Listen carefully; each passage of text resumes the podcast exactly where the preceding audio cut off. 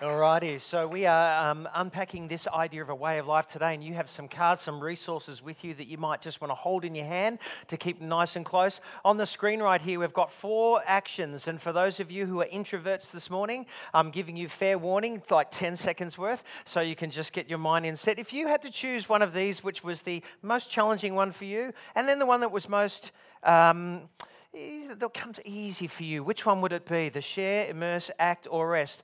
Yeah, you, are thinking about that? Why and which one? Why don't you turn to the person next to you just for a moment and say, which is the one that you'd find most easiest and which one would you find most challenging and why? Go ahead and do that just for a moment. Share, act, immerse, or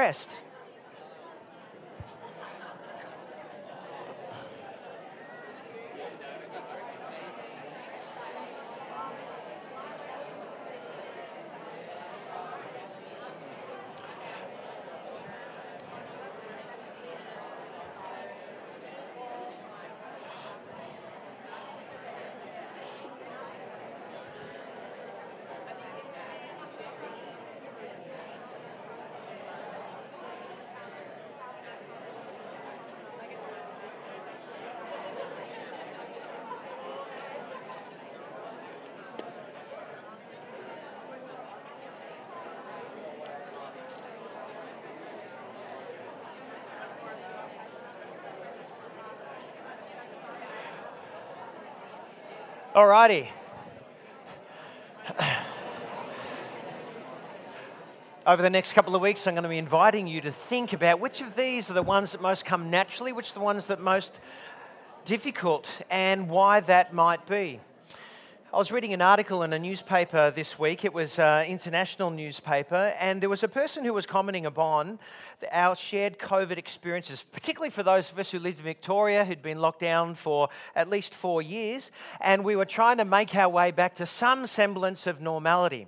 And as they were talking about the cycles of life and time and seasons, this is one of their comments that they wrote. He said this People were disoriented because they didn't know what day of the week it was, and that experience was a telling symbol of the unmooring of time. And I reckon that's what happened to a number of us that were experiencing a COVID lockdown was this idea that we became very disoriented with the seasons and the patterns of life, particularly time. If you're a younger person here, you're studying at university or at high school, one of the things that would have been a challenge for you would have been to orient your day so that you got certain activities done. In fact, some of you thrived in that space and some of you hated it. Part of the, if you like, those who found it more difficult was they got unhinged from the people connection around them but they also, and we found collectively, that our patterns in life were so disrupted that it was hard to distinguish when morning became afternoon, afternoon became evening, apart from it got a little bit darker. But even then, you might have kept your lights on, right? And so there was this unhooking, this unhinging, if you like, from actually patterns and seasons and time itself. I was talking to someone this week who said to me, as they were patting a part of their body, and they said, One of the things that happened to me during COVID is that I got unhooked from my exercise routine. And they said, I want to do something about that. And so that was something that they were experiencing, was part of their everyday experience, this unhooking detachment from time which makes us think about something that says about our human psyche and what we intuitively reach for. You see, if anything, lockdown taught us that human beings, we like enough diversity and flavor. If you like, we like variety. But at the same time, we hunger for continuity. I think I discovered in a fresh way something that I didn't quite understand, but kind of might have intuited about myself and about ourselves is that structure is actually our friend. Too much structure and it can be suffocating, too little structure and it can be chaotic. Part of the situation we find ourselves in now, collectively across our nation and around globally, is that we're deciphering and determining what do we pick up what do we put down? What do we leave down? And what are some of those other things that I would like to do now that I haven't done before? One of the things I'd like to suggest to us is that actually structure, like it or not, is actually your friend. It's not here to rob you of life, it's actually here to help you in life. All that's really important for what I'm about to talk about today, which is our way of life, because at the heart of it is understanding that there are certain patterns and routines and rhythms in our experiences of life that are critically important for understanding how we function and operate best, if you like, as human beings. About 15 years ago, we asked the question here at New Community if we could narrow down activities that constituted what we felt reflected the Jesus life, what would we say? And so we came up with these four words or four activities share, act, immerse, and rest. It kind of became one of those, if you like, visual images that that Lindy so well created and crafted and kind of communicated visually to us about uh, how we might even respond to someone who said, well, Look, you're a Christian, you're a Jesus person. What does this mean for you? And very quickly and very easily, we could reach for these four visuals and say, What does it mean for me? Well, it means firstly this I make Jesus my reference point for life. I spend time rubbing off and immersing with Him, and He rubs off on me.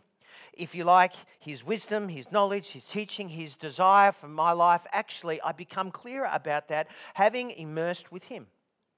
Second part of it is that I really believe that everything that I have is, is His. And so the resources that I have available to me, I want to use for other people. There's so much inequity in this world that part of me actually engaging with Jesus means that I'm going to redistribute things that I have in my life to other people for their good. And I want to correct some of that imbalance. In fact, when there's opportunity, I want to share about who He is because I think he's a, he's a center point for my life that gives me life. The third one was, well, for some of us, we would say we want to act. When we see things of injustice in our schools, in our communities, in our workspaces, we want to speak out about them and act for a cause for good, correcting injustices to making them right, because one day we think He's going to do that in full. And lastly, to sustain this kind of life with Jesus, I need to have pause times where I rest. As Lindy said, the squiggly lines are so bold and apparent that I need to have time in which I soak up and have rest in my life to sustain that kind of being. And so, within these four areas, we began to talk about them as being our way of life. There's, and today I want to just briefly focus on two immerse and rest. The two things that when I usually talk to people about who maybe have known Jesus for some time, when you mention them, there's this collective, ah. Because I know that as human beings, we deal in guilt and shame so much, don't we? That as soon as you talk about some of these patterns, the first intuitive reflex that we might have is, I know you're going to tell me to do something. And so, if I could somehow lift that off you this morning, if that's your reflex, I'd like to do that, to reposition them in a different way. I want to remind us at the heart of it, sometimes patterns and structures are our friends. This first one, immerse. If you like, I, if I just pull back for one moment, there's this image and picture in the Bible about people growing close to God being like a tree that's flourishing. When we began to think about this way of life, we sort of kind of pictured it being a trellis. A trellis doesn't cause the growth in a plant, it helps direct it. It helps it make it more fruitful. It positions it for its maximum output. And a trellis, if you like, directs it and guides it. That's how we perceived the way of life, not as the cause, but as something that might support a growing, healthy life with God. And so the first one, immerse. There's this great passage in the Bible that says this Jesus' words I am the vine, and my Father is the gardener. He cuts off every branch of mine that does not bear fruit, and he prunes every branch that does bear fruit so that it can bear more fruit. He goes on and he says this Remain in me, and I will remain in you. The branch can't bear fruit by itself, but only if it remains in the vine. In the same way, you can't bear fruit unless you remain in me. Seemingly, from this passage and these words, Jesus is kind of intuiting to people that when you draw close to Him, He rubs off on you. In fact, the life of with God is actually connected like a branch of a vine to the trunk of the vine itself. There's something good about remaining and drawing close to Him. And so, over the number of years, we've been exploring what does that look like? I remember in my late teens, into my early 20s, I began to discover the idea of God rubbing off on me in a more profound way. If you had have asked me, I would have said, I believe in God, maybe go along to church, but I probably had a bit of a posture that looked like this. Wonder if you're here this morning and your posture with God is still kind of like this. You're, you let him into part of the property, but he's still, as someone said, on the other side of the flywire screen. and so there was this posture in my life like this. And all I remember at that particular time as I recall that, something shifted in me with God. It was as though God came knocking on my life in a different way and he began to nudge me and prompt me more to who he was. Now, I can't tell you if it began when I unhinged my arms like this and say, God, I'd like to know more of you, or if God was actually in the process of unhinging my arms. Somehow, though, within the midst of that, there was a shift. And as I began to sense this shift in my own life, that is my openness to God, I found that he began to pour himself into me. And I know that's such subjective words, but it felt like God was beginning to pour his love and his life into me in a different way. I wonder for some of us if the beginning of actually experiencing more of God is actually unhooking our arms. I mean, you get this, don't you?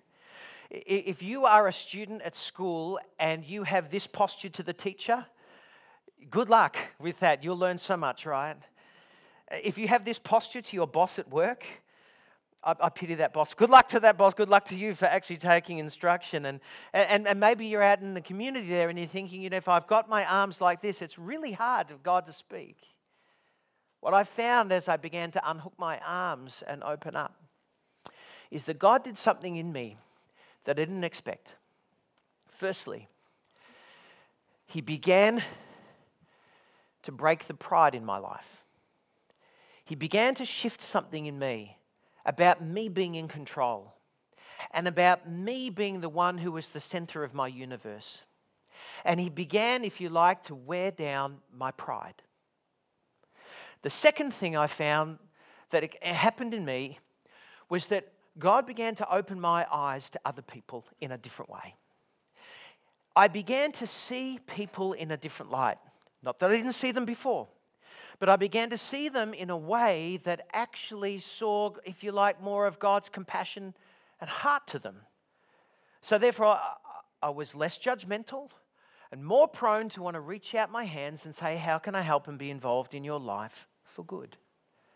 The third thing that happened was this God put me on a trajectory that might be inclined to say, I wonder, God, what you would like me to do with my life for you. And if you had have said to me, Troy, at the age of 19 or 20, that I'd be standing up here and being a minister of a church, I would have laughed at you. God has a sense of humor. I wonder today, as you hear these words of Jesus about remain, and your arms are kind of like this, or maybe they've folded again like this during the COVID time if the one thing he might be saying to you is, would you open up your hands again? Because I'd kind of like to pour myself in again. One of the most profound things I've found over the years of trying to pattern my life after doing that is that I've found that I'm more intuitive to God's voice in my life than if I hadn't been doing those things. For example, Two weeks ago, I was doing some painting on the house. And as I picked up the paint, it occurred to me that there'd been an extended family friend who had helped us with painting before. That triggered in me a series of thoughts about that person and their family. And as I began to think about that family, I began to consider if I had some words to say to the extended family that belonged to that family about what I think those parents or that parent would say to the extended family. They came very clear to my mind. And then I went on with my painting. A few hours later, I received a telephone call. And the telephone call went to the extent of the other person that's in that family, so the, the spouse of, has taken ill and they're in hospital. And in a few days' time, they died. And I thought to myself, how uncanny that I could have been thinking that and, believing that I have something to say to that family, even before I knew any of that would happen. And so the next time I see them, I think I've got kind of some things that I'd like to pass on to them by words of encouragement that preceded those events. Now, if you're here and you're a skeptic this morning and you're online and you're watching and you're a skeptic, you'll look at that and you'll listen to those words and you'll say, You just made that stuff up, Troy, or you triggered with the painting stuff. Yeah, I could have. But I've discovered over my life of immersing how those coincidences seem to have more regularity. And it's God's maybe voice in my life to be attuned to. That's the benefit I find of immersing. The Celtic spirituality saw the world not by seeing God looking up to the heavens, but the Celtic Christians looked down to the earth and saw God in nature. God wasn't the tree, but He was the one who created the trees. And they had this idea of thin spaces being a space where heaven and earth were closer together. Their proximity was thinner. And so they would often meet God beside streams and in beautiful settings because they felt God's presence. So let me ask you this Where are your thin spaces in life? Where you can decrease the ambient noise in your life so that expectantly, as you position yourself to God, that you might begin to discern His whisper and His nudge. That's what immersion is all about. Reducing the ambient noise in our lives so that we might be able to hear Him clearer. The second thing I want to say about this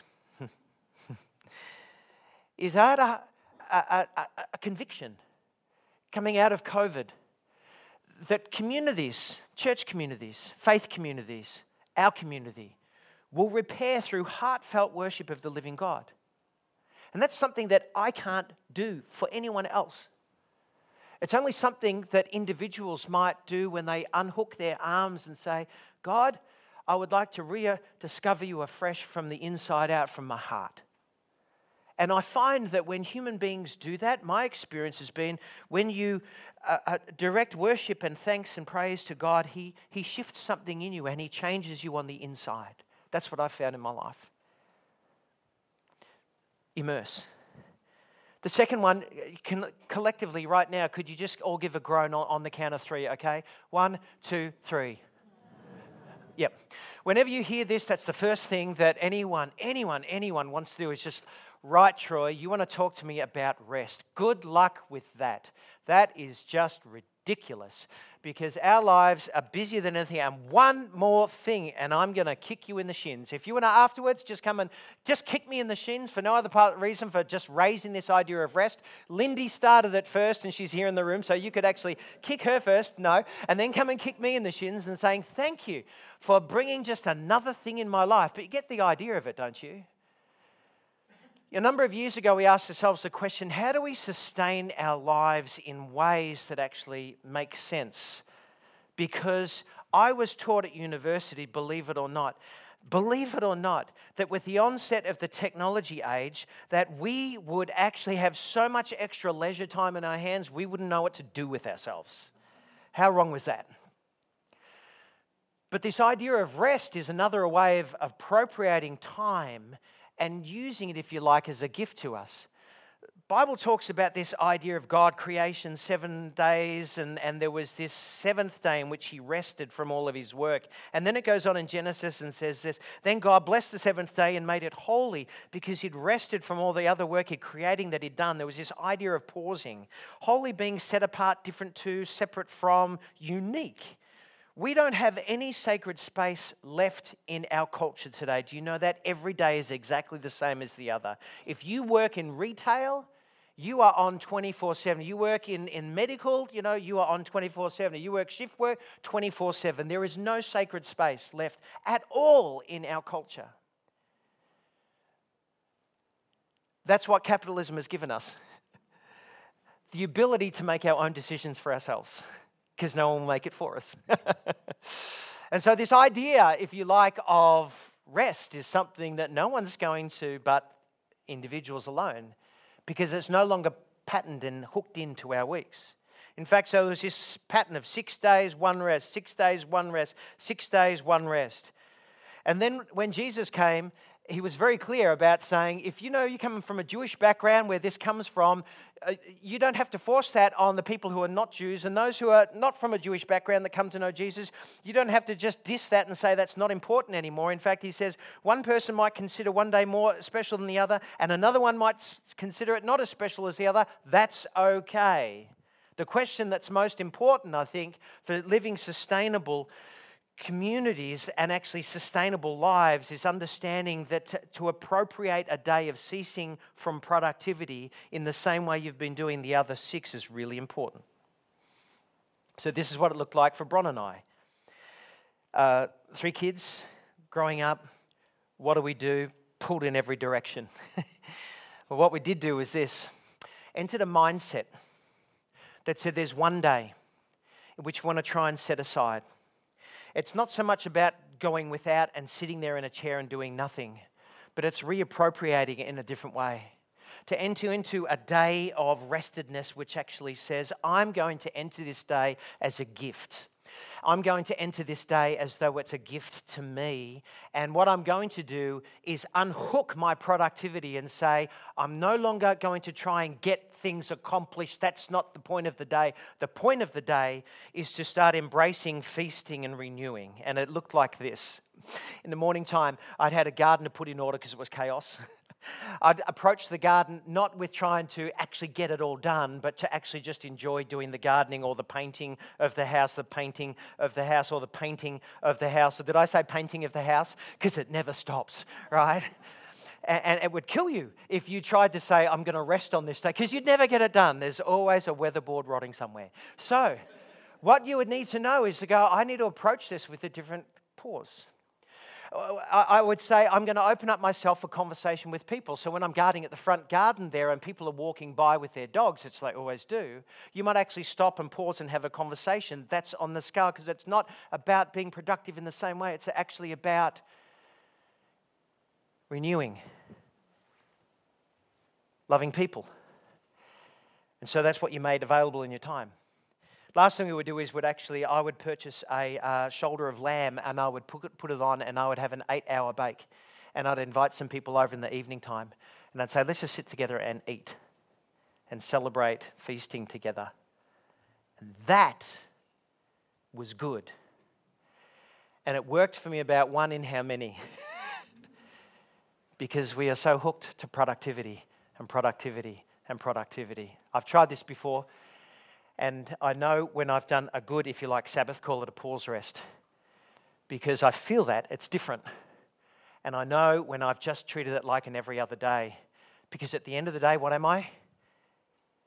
Exhausted. and I go, that wasn't good. So I wonder if it's time for us to creatively think again what about means to do this because it opens up all opportunities.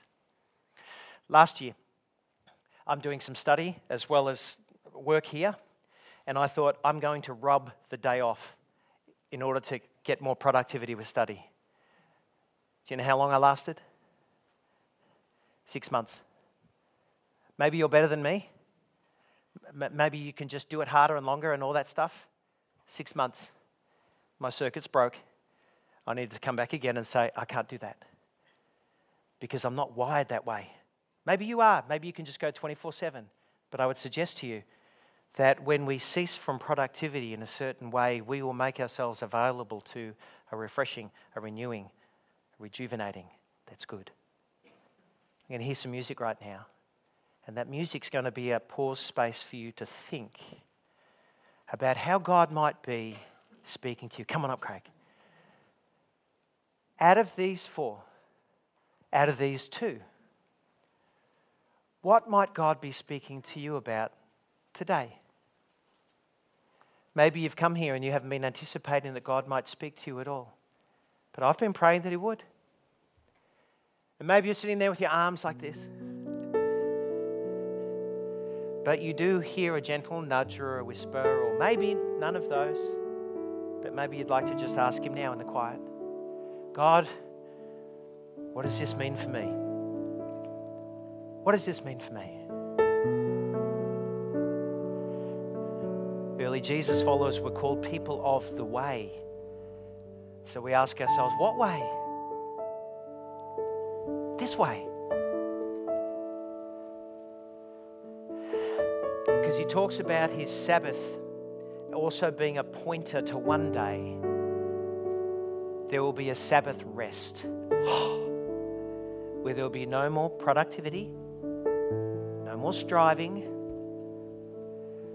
pure energy, love and light, boundless, where you enter into a rest that only He can provide. A shalom. When Jesus was on the earth, He said to His disciples, When you gather together, when you meet with me, what I'd like you to do is remember what I've done for you. Took some bread and he broke it and he said, This is my body which is given for you. Do this in remembrance of me. And then after that, it says he took a cup and he said, This is the cup of the new agreement covenant between God and human beings. It's going to be ratified in my blood. You don't understand what I'm doing for you, but you will. It says, As often as you meet together and you eat and you drink, you remember me until I come again when I put all things right and all things together. When all of these things will come together. So I would invite you this morning, as part of this pause space, we have some tables set up here.